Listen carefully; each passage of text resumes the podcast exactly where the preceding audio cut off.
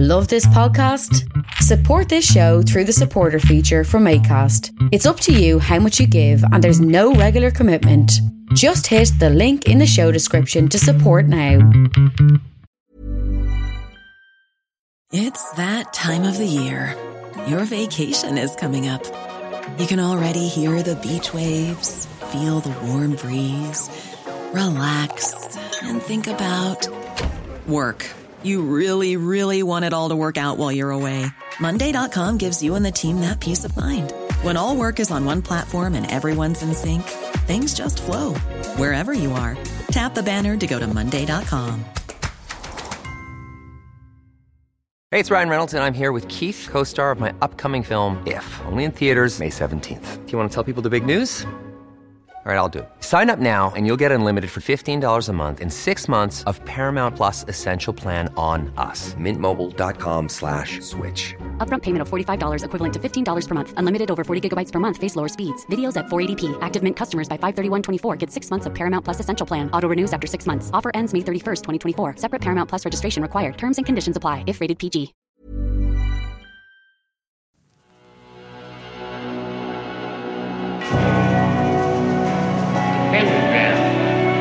Dedicated to Henry Foreman.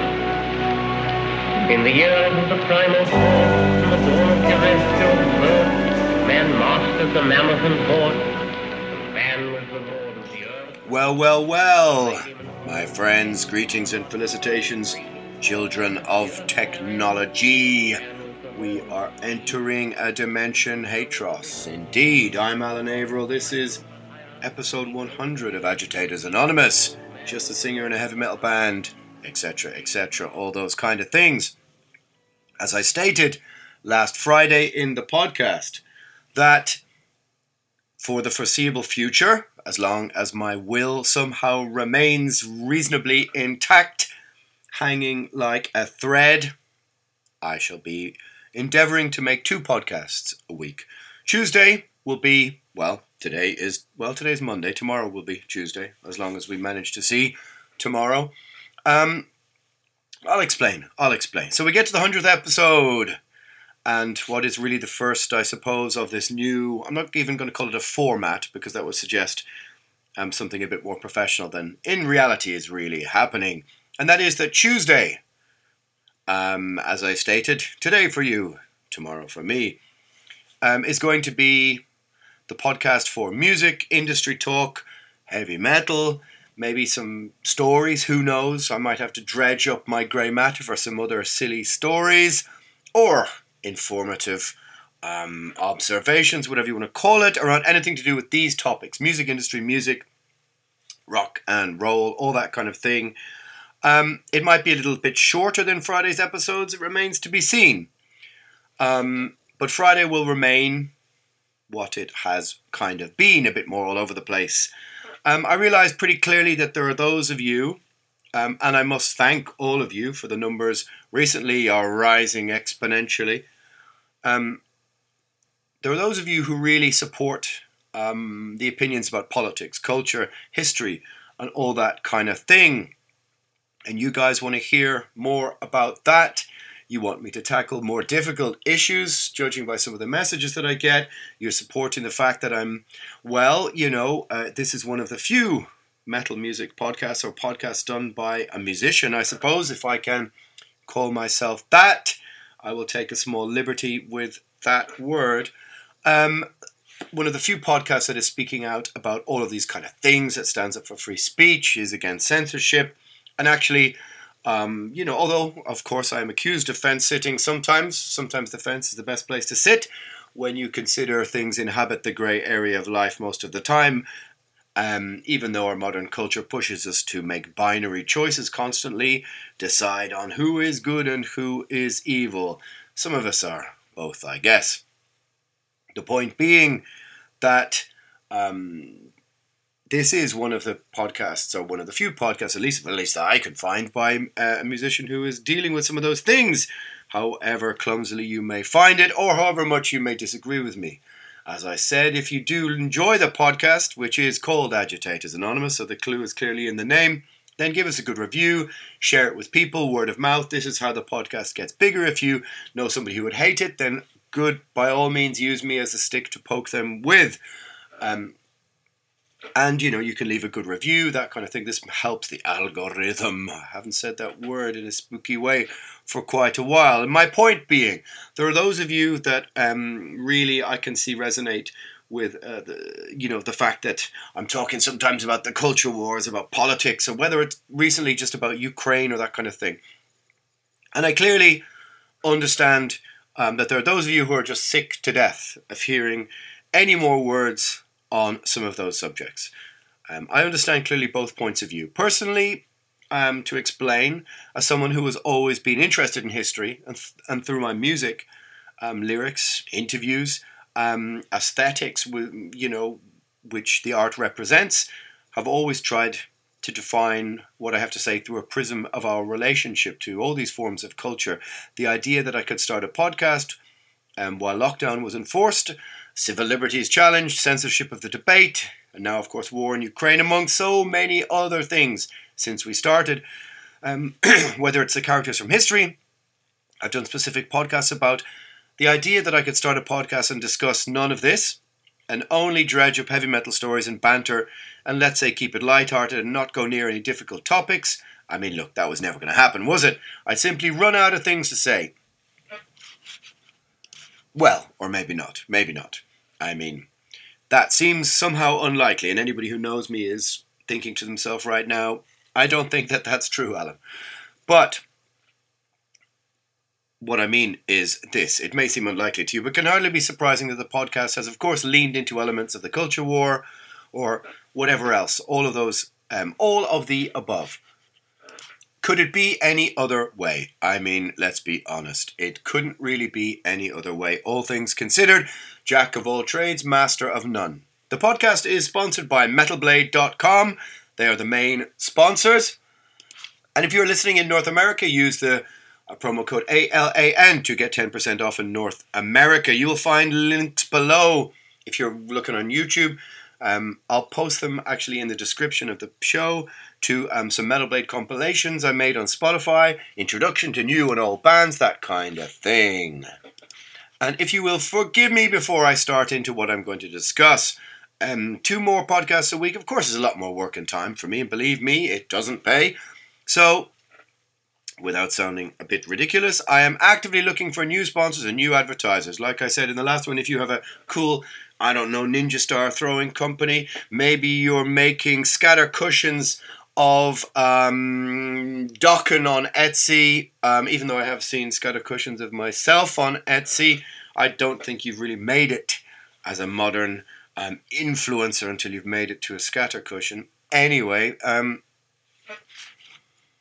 or maybe you've got something cool which has tons of coffee in it, caffeine in it, to make my heart race and get the day started with a smack to the jaw. Please get in touch because I'm actively looking for new sponsors. And as I said, we're pushing well over 300, 325,000 listens across all platforms. Uh, hit me up in the DMs. We can work something worthwhile out. Maybe, maybe not. Anyway, a couple of questions I got over the past week seem very pertinent. And that is simply how is the current crisis, the war in Ukraine, going to affect the music industry? So, first things first, this discussion, well, it's not really a discussion, but this podcast is in no way meant to trivialize what's happening in Ukraine and the terrible human tragedy that is unfolding there right now. It's just a conversation, um, a conversation about how all of this is going to affect the music industry, affect musicians, affect every aspect of it. And so I'm going to try um, and cover some of that. Try and get across a couple of different bases, look at what the knock on effects might be. Some of them very simple that maybe you might not have thought of. Or perhaps you've thought of more than me. Hit me up in the comments below and let me know if these things make sense to you or not. Well, now, first things first, and I mentioned it last Friday in the podcast, is that, and I've mentioned it I think in the previous couple of weeks, is that I feel as a society, as a culture now, we are going to be in this feedback loop of emergency after emergency after emergency. I think that the powers that be, whatever you may want to call them, and I certainly don't mean that in a conspiracy theory way, like I said, the use of those two words to put down a conversation, to put someone down, is just lazy by and large. It's just a casual, um, empty couple of words that don't really mean very much because there are powers that be that do make decisions that do affect your life. This much is not in question. But the fact is that the pandemic changed the game in the sense that, um, just to talk about it for a moment before we launch into the music um, industry, but of course it set precedents for things which previously had no precedence.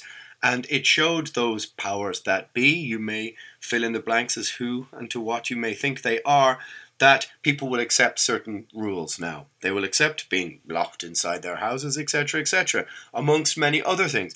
But what it's also proved is that a heightened state of emergency is just simply good for business. It's good for an old dying media model which needs us to be outraged and angry constantly. And I have this feeling that we're going to be, you know, in the in the click driven economy. Um, you know, you can see this now as we move just straight from the pandemic into the war and the crisis in Ukraine. Is that there's a, as I said before, a terrible sense of inertia and tiredness among people. And while people are like that, um, there are many, many um, agencies, are many of these powers that be that will see that you never let a good disaster go to waste. And therefore, disaster capitalism, whatever you want to call it, rushes in to fill the gap. And I have a feeling that once Ukraine sort of retreats into the rearview mirror, however that may be, not to trivialize it, there will be something else. What we what I look back now as the sort of mental downtime of maybe even the mid 90s, the mid 2000s, I'm not sure we're going to get those calm, stable periods anymore because too many people have simply too much to profit and gain from that. So I think that we, maybe as tiresome as it is, Maybe it's just me who feels this, but I don't think so. And we are going to go from emergency to emergency. How so? How will this affect, for example, live music? Let's just jump right into that. Well, first off, I have experience directly of the effects right now, as of course, Primordial is preparing for the heathen crusade to doomsday with Swallow the Sun in Rome, which is starting in about three weeks. The dates are below in the description, and I can see clearly that the costs are spiraling. And almost all of them heaped onto musicians. As they say, um, without sounding bad, shit runs downhill, and it may sound, of course, like I constantly complain about all of this, but musicians are generally last in line in regards of all these things. Um, the first mitigating circumstance is the price of gas. One thing that Ukraine um, and the crisis and the war is going to prove to be is an energy um, war. It's an energy crisis.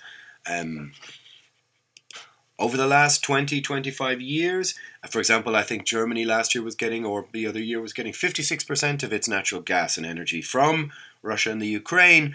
And then, of course, this gives Putin great leverage when it comes to uh, what is unfolding now. And this, you know, I'm not going to get into the reasons why Europe. Um, I think I've addressed that in the previous few, pod, few podcasts as to why Europe um, wanted to have this um, dependency. Go back and listen to the last few who want to see that. But let's talk about the music industry. Um, so the first mitigating um, circumstance, situation. In terms of the music industry, it's just a really, really simple one is that musicians have to travel, especially if you want to see them live. They're going to have to get to that venue near you. How are they going to do that? So, the price of gas, petrol, sounds very simple. And um, I think we are so far undergoing or will begin to unfold over the coming months a very similar crisis to the um, one in the early 1970s. So maybe let's just take a look, well, a short look over what that actually meant. It's in the 1970s there were energy crises across the Western world. One in 1973 and then one in 1979. Um, these followed, these were basically, I suppose you could say, the Middle East trying to take the power back from the West in some no uncertain terms. The West was relying on most of its petrol at the time from the Middle East, and of course, um, look at the history of um, European, you know, colonialism and empire in the area. There'd be a, you know, British Petroleum Company, all that kind of stuff. Their origins within those states. Um, so the major industrial centers of the world sort of had to contend with rising, rising prices related to the petroleum supply. Basically, I suppose you could say the Saudi Arabians, maybe on some level, just kind of um, tweaked the lever a little bit like Putin is doing. And the West was very reliant on the Middle East. And oil prices surged. And of course, when oil prices surged, it has a knock on effect to all other aspects of the economy. And many economies began to go into what they call um, stagflation, which was a sort of term coined at the time. Of course, some countries did all right out of it. Norway, this is where you got lots of your money. But anyway, um, how did it? It did. It did even affect the music industry at the time. There's no doubt about that because um, the, of course, one of the things I'm going to talk about is just the simple fact that this raw material, oil, is what went into making vinyl, and there was a huge uh, I suppose the costs of um, vinyl pressing went up and up. And you'll not probably notice in the early 1970s, the mid 1970s, won't notice, but maybe if you do a bit of digging, vinyl sales would be sitting at four, five, six dollars. And these, these, um, each physical copy, the price went up and up and up, as I think is going to happen now. But we'll get to that. Um, now, whether what's happening right now unfolds in a similar way to the 1970s remains to be seen, but certainly there are similarities. You have the West in the early 1970s was dependent on a Middle East that it had previously controlled, and then on some level, and then, or at least had political leverage or influence. And then you have the current situation whereby I suppose the West considered the fact that it had defeated communism in the 1990s, and I suppose on some level had won, and I'm doing parenthesis there. And so therefore, I'm thought, well, thought it would seem not much of um, its growing dependency on Russia and the growing, um, the growing, I suppose, military. You know, you parallel that with the growing military um, aspirations of Putin, and we get something similar to the situation that we are in. And the West again was dependent on Russia, whereas in the 1970s it would have been um, Saudi Arabia, I suppose, specifically or at most. There was actually a really interesting interview. I think it's with the Saudi Arabian foreign minister on BBC in like 1972 or 73, and he just basically states in no uncertain terms in this interview the world order has changed. You are no longer as powerful as you thought you were. It's worth tracking down to have a look at this very. Um, the smile on the man's face tells it all, but there's a, it's a very significant moment in the history of um, Western society. Well, I suppose in all societies in the history of the world, because it sort of it leveraged some power back and away from the West on these terms. So, raw materials, oil, the price of oil, which you may remember of several years ago was very um, was barely anything at all, and of course, the lower it is, the more it um, fucked the Russian economy. So as this oil continues to rise and rise and rise, they say it might reach 300 euros or dollars a barrel. I don't know about that. but let's see how this relates to the music industry. On simple terms, as I said previously, touring is, of course, not only um, well, I mean, you know, just to uh, you know sidetrack myself once again, touring is uh, at least for me the purpose of making music, or the immediate the immediate correlation, as in to be neo spiritual about it. If I can, this is where the communion between band, musician, and listener sort of takes flesh, where the flesh meets the bone. Without this and the movement, the agency of playing live, there is really not much point, at least for me, in making metal or rock or punk or indie or whatever it is you're making. Is there any real point in it if you can't be in a room um, with the music, with other people?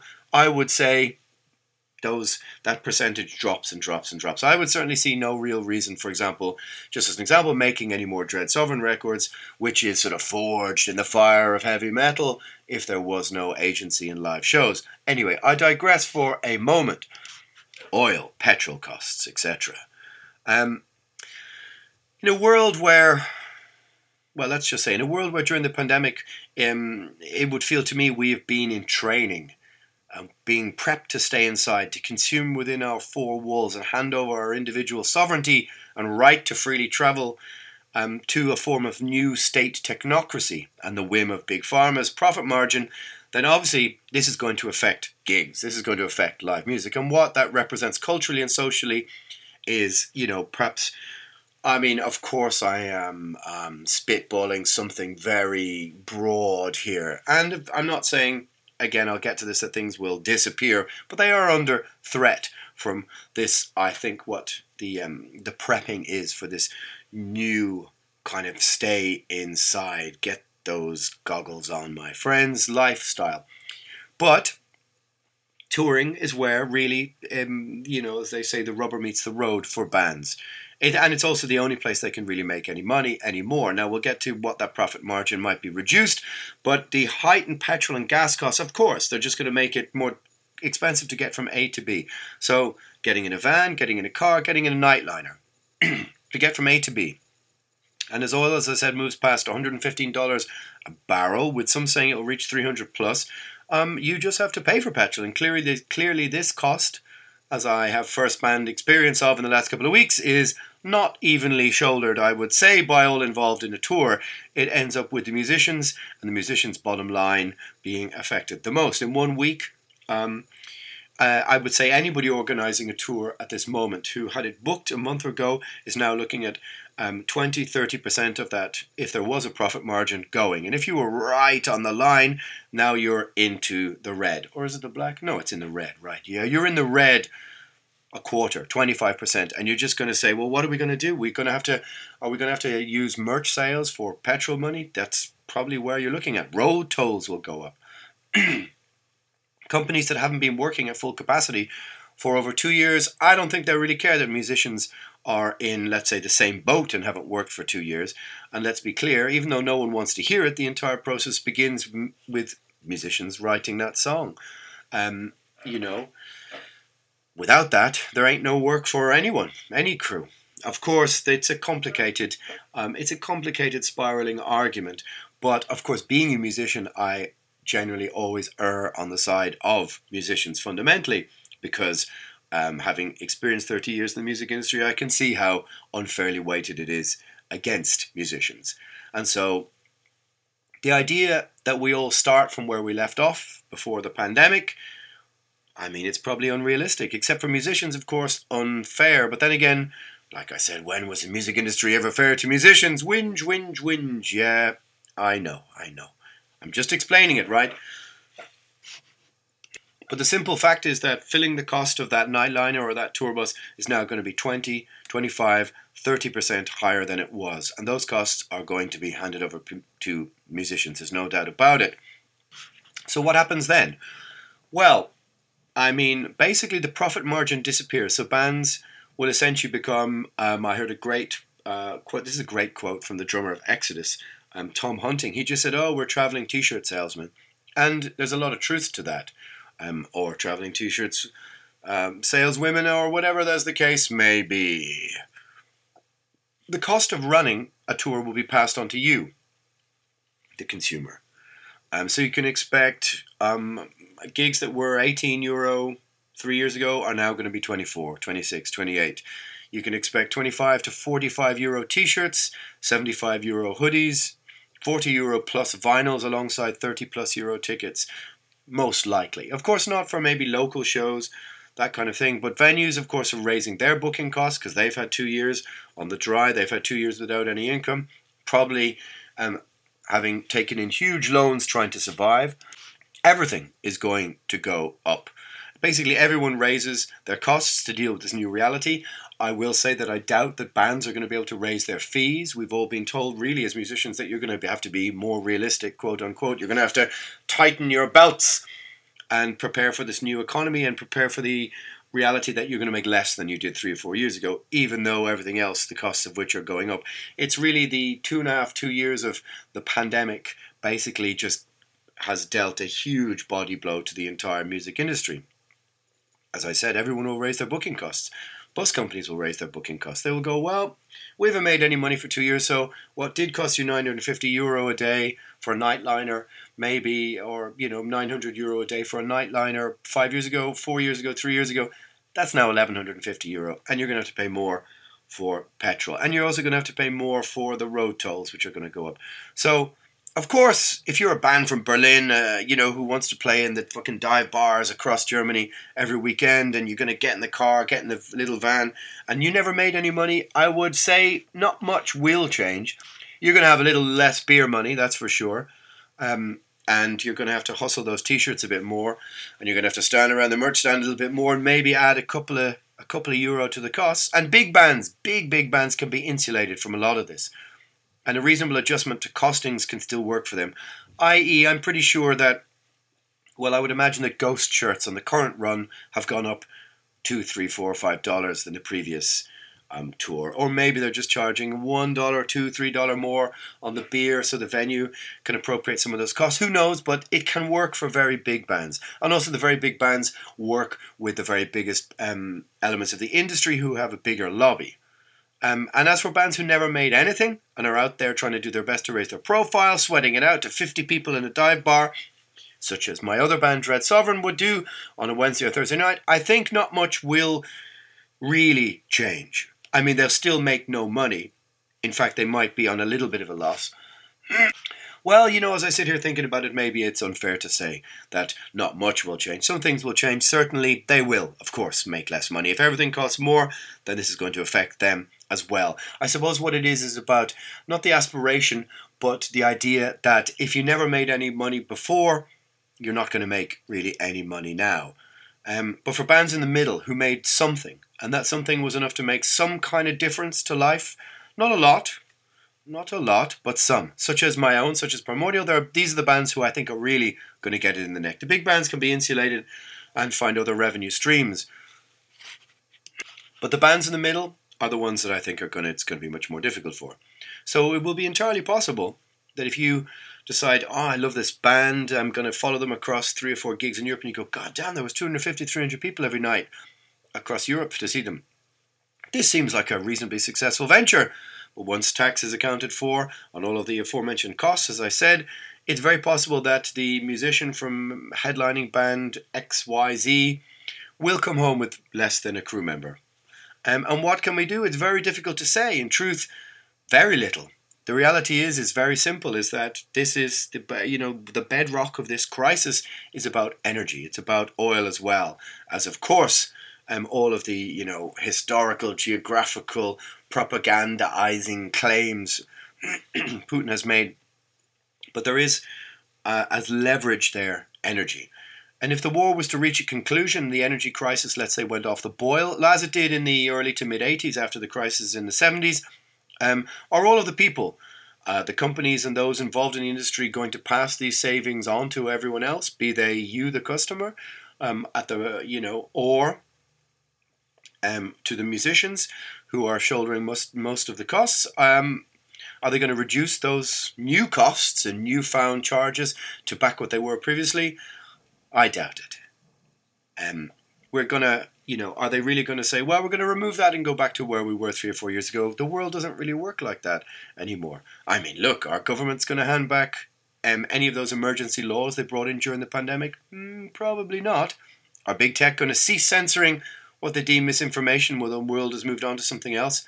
Also unlikely. So, so of course, well, and of course, we still have to deal with the fact that there are still some countries and there are still many areas that are still having restrictions in place. Um, as I said before, and I've started to call the whole thing some form of a pantomime, um, there is those who are within power, maybe in local autonomous regions, who are just, they just simply quite do not fancy giving up the power that they accrued during the pandemic times, and they don't really wish for people to go back to the where they were before and for gigs to happen without, as you say in Germany, 2G, 3G, various restrictions. So this is a whole other layer of information that's now got to be processed by booking agents, by bands. When you show up to X venue, you're going to literally have to know well who is on the door and what's their thoughts on this what's your thoughts within the bar on this are you guys i know a story of one band who showed up to a gig in germany and the owner of said bar just decided arbitrarily i think everyone needs to get an antigen test and everybody who was queued up then had to go and get an antigen test from somewhere the local chemist didn't have enough and people were sent off basically scurrying around looking for antigen tests um, there was no legal requirement for this, and he didn't really have a legal basis for this. But this is the, what has kind of happened. We've through the pandemic, we've empowered people in terms of middle management to make decisions um, which directly affect charters of civil liberties and human rights on some level. Oh, it's not really about civil liberties and human rights. I mean, of course, this is before we get to the issue of insurance, but I'll get to that.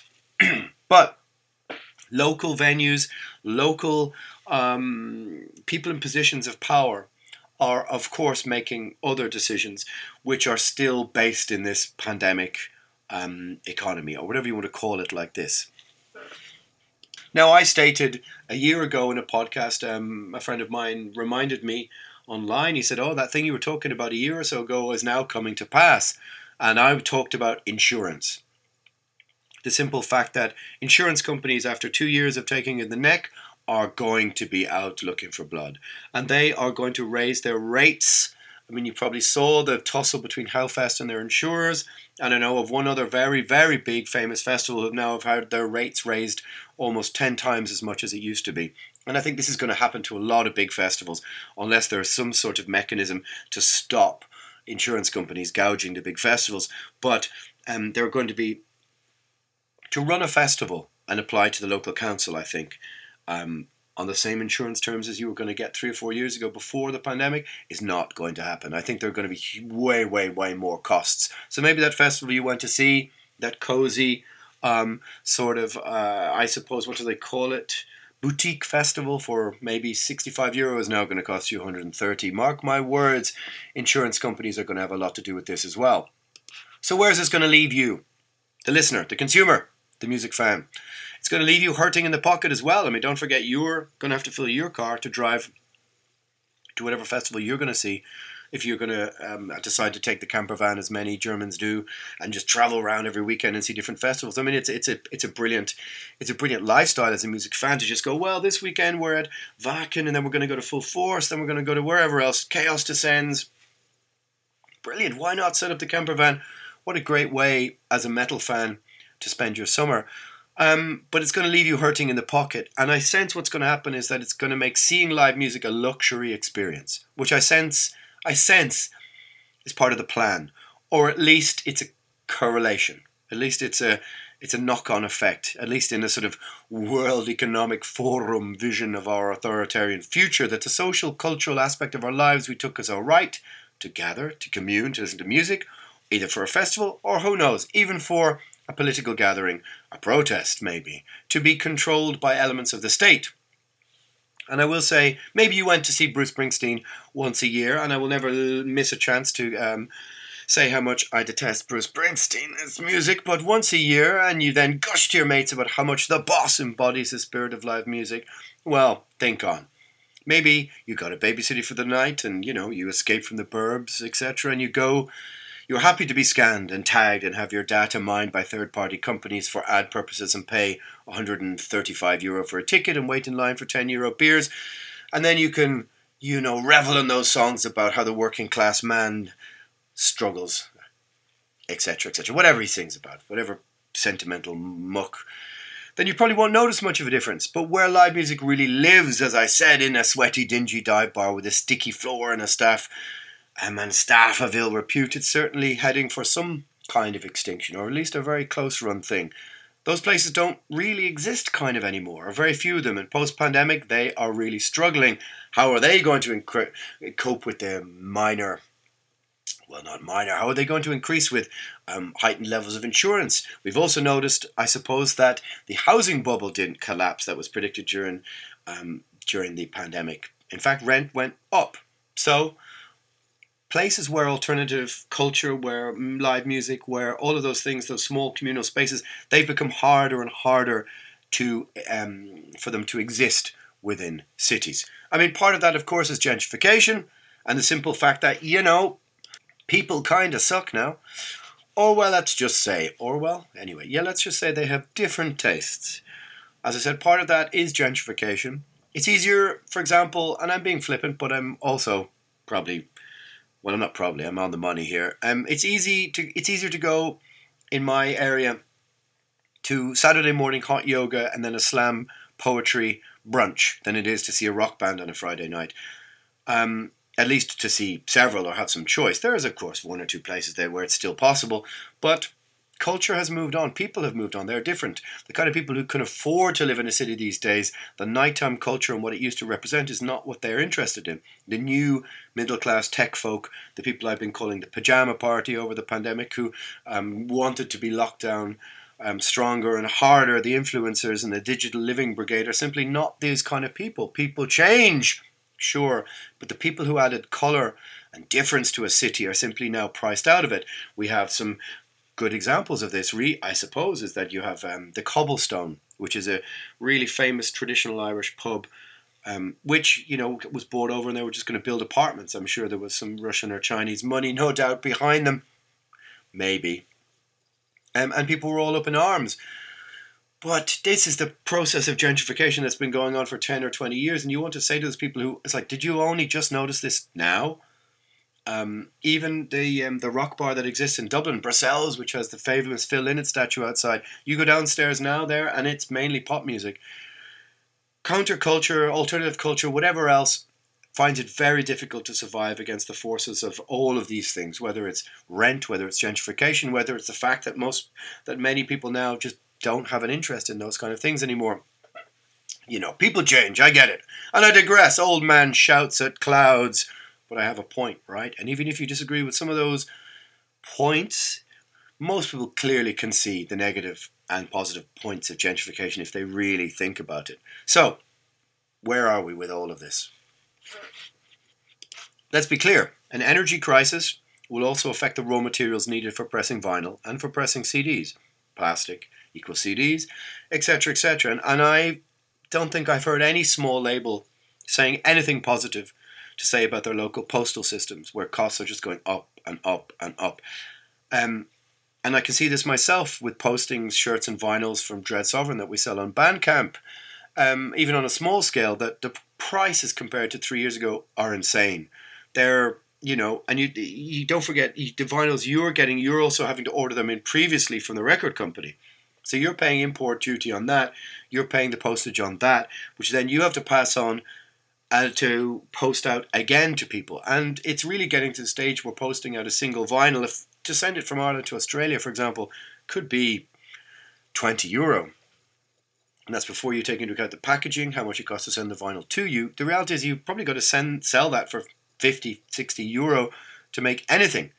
Um, so very small labels are really being squeezed, and you would wonder how much longer it can be tenable for them to exist the same way they did. Smaller to middle-sized labels, bigger sized labels can be insulated to a point. They have bigger mail orders. They can do print-on-demand shirts. They can do all sorts of special editions, that kind of stuff. Um, if it's your desire and whim to own bobbleheads for 150 euro or whatever, um, but I would have no doubt they're probably shedding some staff. Or, well, maybe they aren't. Or, well, again, well, indeed. Why don't you game or Twitch? There are other revenue streams out there. Well, you know what? Really? Of course, the podcast takes a lot of time, and it would be great to make a living from it. Um, and I guess once upon a time, this might have been a radio show, and you could make a wage from that, etc., etc. But times have changed, of course.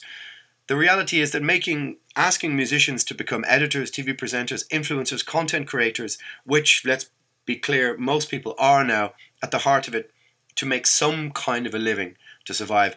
Um, it just doesn't really work like that. It works for a couple of people. You know, maybe if you su- subscribe to Ola Englund's channel, um, the guy who does all the, he has a really cool channel where he talks about guitars and he learns songs and this and the other. And believe me, he certainly doesn't, he has a band as well that I can't remember the name of, which sort of speaks volumes, but he certainly doesn't make any money from his music. He does play in The Haunted as well, but he makes his money from his YouTube channel. But his YouTube channel is huge. Like it's a huge channel. Um, this is not an option open to most people, especially not your average musician who, as I said, was in that middle ground and needed playing live to make some sort of income. But of course, I don't want to make this whole thing just sound like uh, just a, a, you know a podcast about complaining. And although I haven't really said it much, there's no doubt flights will also go up. Um, recently, I've got a flight for a friend in a band to go from to connect from one European capital city to another, connecting in one other point, and it was 450 euro without a guitar. This is not tenable to fly in and out of a festival. Of course, there are still reasonably priced flights here and there, and if you look around, but to go in and out of a festival in Europe, I think those costs will go up. And those costs, um, flight costs come out of a band's fee at the top before other people take their percentages. So again, this cost will be passed on to bands and not really evenly distributed. You know, it remains to be seen, but I think this summer it's going to be the profit margins are going to be much, much, much smaller. And I think those costs are going to go up. And of course, as I said, they come out of a bands fee. Now, the airlines were clearly propped up by governments during the pandemic, not allowed to fail. And even if there are technocrats who feel that we would all be better off sitting at home with our goggles on in front of a screen, there are, of course, many, many countries who need their tourist industries or some form of it. So they propped up the airlines. So, does that mean travel will become a luxury item like it used to be 30, 40 years ago? Very possible. So, my friends, Tuesday's rock metal music industry podcast is just a ramble about where we might be headed um, as regards the energy crisis, the war in Ukraine, all that kind of thing, and how it's going to have a ripple effects. Because there is no, um, you know, there is no action without a reaction, and so it may seem like something you've not really thought about, but I guarantee you, even as a consumer, um, even though your tickets probably are valid for the festival you bought for them in 2019, when you go to said festival now, you will find like, oh my god, the beer is a euro 50 more expensive, or the merch is more expensive, everything is more expensive. Or maybe you will buy a ticket for something in um, August or September, and you will, and you'll go, "Oh, this ticket is 20, 30 percent more expensive." This is just kind of how it's going to go. I feel all the things are just going to get more and more and more expensive. So maybe this all sounds overly negative, and I hope, of course, to be wrong. I'm not saying live music is completely under threat or the industry is completely under threat. Under threat. It will survive. We are heavy metal cockroaches after all. But the feeling somehow to me is that we are being prepped for this kind of localized, internalized life whereby the state is kind of saying to people, well, look, you have all these things within a five kilometer radius. What do you need to fly to I don't know, to Slovenia for MetalDays for. Sure, surely you can just go to the local bar, local field opposite me. Um, there is a you know an open air space. Why can't you just go there and see the things that you're interested in, etc., etc. As I said, cultivated five kilometer living. Don't forget we're the restrictions we lived under. There was a five kilometer radius at one state. Prepping for this new future. Well, it remains to be seen as I said, it's not all going to die off. And I'm not really suggesting that. But what I am saying is that the costs of everything are going to go up, and it's going to be, I think, a little, a very rough and bumpy time for the music industry. And that is before we even get to what's going to what's going to be looming up for us after the Ukraine emergency. Could it be another strain? Could it be the struggle over digital ID cards, which I think will come after the summer? Maybe, maybe not. Well, my friends, this is Tuesday's Agitators Anonymous. Episode 100 is a, um, I suppose, a quite negative discussion, or maybe a realistic discussion about the impacts of um, what a war economy is going to do um, in relation to an energy crisis and how that will have knock on effects for the music industry. Hold tight, my friends, and if there are bands playing in your local area, try and get out there and support them as best you can, or find ways to um, deal directly with musicians um, in a transaction, whether that's Bandcamp, which I suppose is the really only equitable platform there is out there, that kind of thing. Because without that, um, I think that an awful lot of people are going to be uh, struggling even more. Agitators Anonymous, episode 100. See you on Friday. Ever catch yourself eating the same flavorless dinner three days in a row? Dreaming of something better? Well, HelloFresh is your guilt free dream come true, baby. It's me, Keke Palmer. Let's wake up those taste buds with hot, juicy pecan crusted chicken or garlic butter shrimp scampi. Mm. Hello Fresh. Stop dreaming of all the delicious possibilities and dig in at HelloFresh.com. Let's get this dinner party started.